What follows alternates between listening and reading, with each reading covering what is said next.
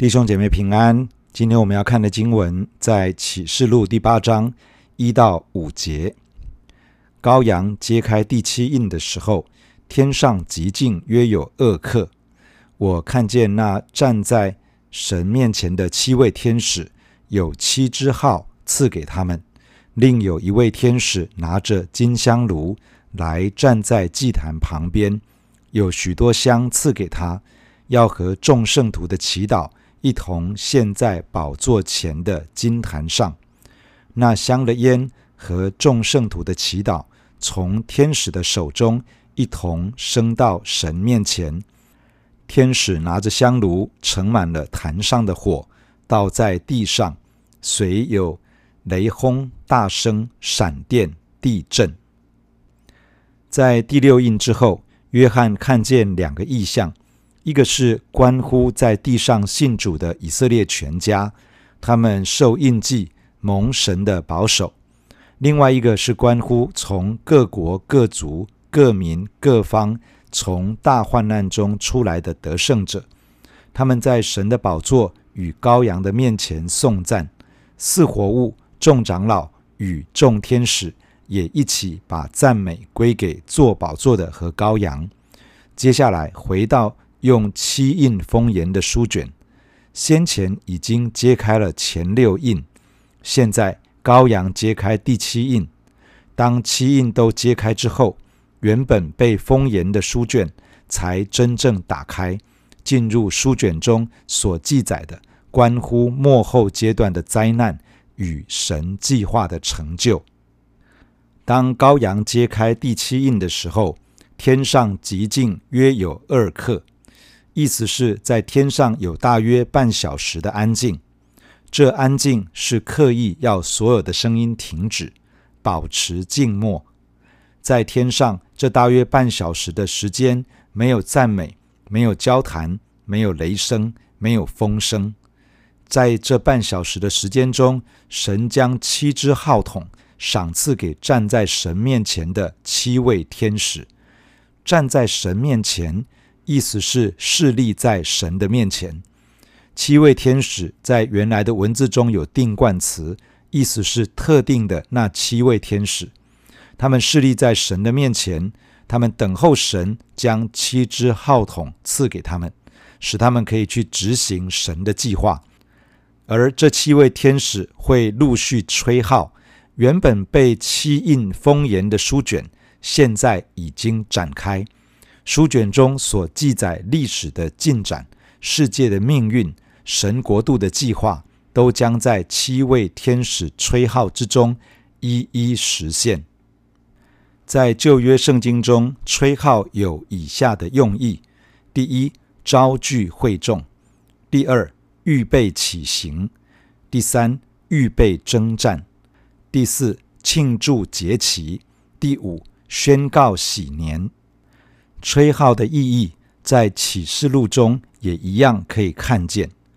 启示录中这七支号是末世的号筒，宣告出神大而可畏的日子来到，呼召人赶快悔改归向神，并且宣告神刑罚仇敌、为忠于他的子民伸冤的那个时候已经到了，神救赎恩典完全成就的日子也来到了。这七支号筒都吹响之后，地上的国就要成为我主和我主基督的国，耶稣基督作王，直到永永远远。在天上那安静的半小时中，有另外一件事情正在进行。这里说，另有一位天使拿着金香炉来站在祭坛旁边，有许多香赐给他，要和众圣徒的祈祷。一同献在宝座前的金坛上，天使手中的金香炉里面所装的香，就是众圣徒的祈祷。在祭坛边有许多香再赐给他，也就是说，有更多的祷告被放进到金香炉中，而这一切的祷告，也就是香，被带到宝座前的金坛那里献上给神。金坛就是金香坛，在旧约的帐幕中，在圣所里面对着至圣所的幔子前放着烧香的坛。旧约中的祭司要在香坛那里烧香，这香所预表的就是属神子民的祷告。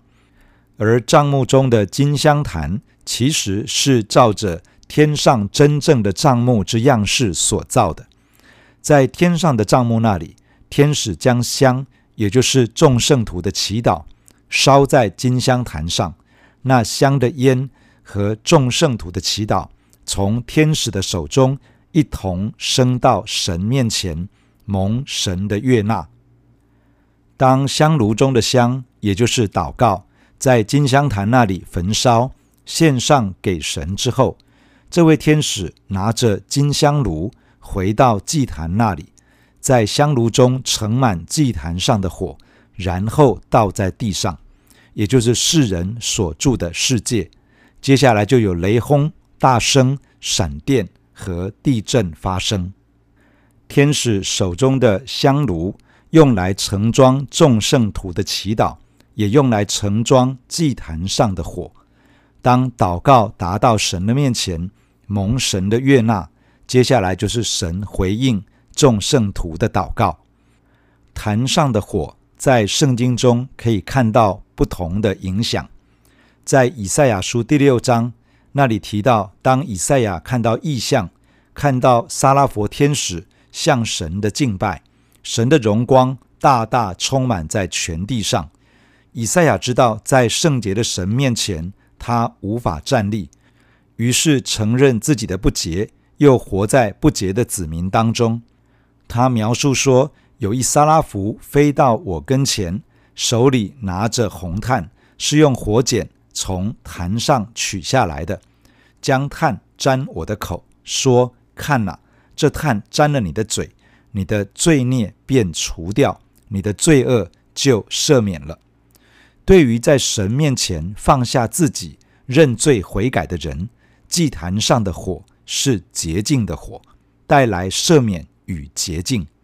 但是对于硬心不肯悔改、接受救恩的人而言，祭坛的火就成为审判的火，带来的是雷轰、大声、闪电、地震。神会使用看起来是大自然中的现象，如闪电、雷轰、地震、飓风等等，使人感受到自己的渺小有限，或者愿意回转归向神。但人也有可能在当中仍旧心存骄傲，认为自己不需要神，继续刚硬而不肯悔改。你的选择会是什么呢？求神帮助我们都能够做出正确的回应。从今天的经文，我们看到天上的行动影响着地上所发生的事情。当天使将祭坛上的火倒在地上，雷轰。大声、闪电、地震就在世界上发生，但是天上的行动却与在地上众圣徒的祷告是有关的。当众圣徒的祷告，或者说是众教会的祷告，达到一个量时，就启动了在天上的行动，使得地上发生一连串的事情。祷告的量可能是数量，可能是分量。大量的祷告有分量的祷告。影响着天上的时间表，神确实有他所定下来的计划，他也必定会成就他的计划。但是，他让我们这群属神的子民，可以透过恒切的祷告来影响在天上的行动，而启动在地上的工作。教会在不认识神的人眼中，可能是软弱的一群，但是我们在神面前的示弱。却能够碰触到全能上帝的心，启动神的工作。雷轰、大声、闪电、地震，是震动灵界、震撼世界的景象。众圣徒在神面前的恒切祷告，高举神荣耀的名，呼求神的国度临到，渴望神的旨意成就，会使得灵界被震动，会释放神的大能在这个世界。神的儿女们，不要停止祷告，不要放弃祷告，不要有一搭没一搭的祷告，起来好好的寻求神，学习恒切祷告，让神介入去带来改变。弟兄姐妹，让我们一起在神的面前来祷告。亲爱的天父，我们感谢你透过今天的经文来对我们说话。天父，谢谢你，你看重我们的祷告，谢谢你把祷告的权柄赐给我们。谢谢你，当我们在你的面前奉主耶稣的名，我们恒切的祷告，我们高举你的名，我们呼求你的国度临到，我们渴望你的旨意成就。天父，我们的祷告会达到你的面前。天父啊，加增我们祷告的力量，帮助我们祷告里面有一个更大的信心，去支取你话语中的应许。天父啊，施恩在我们的身上。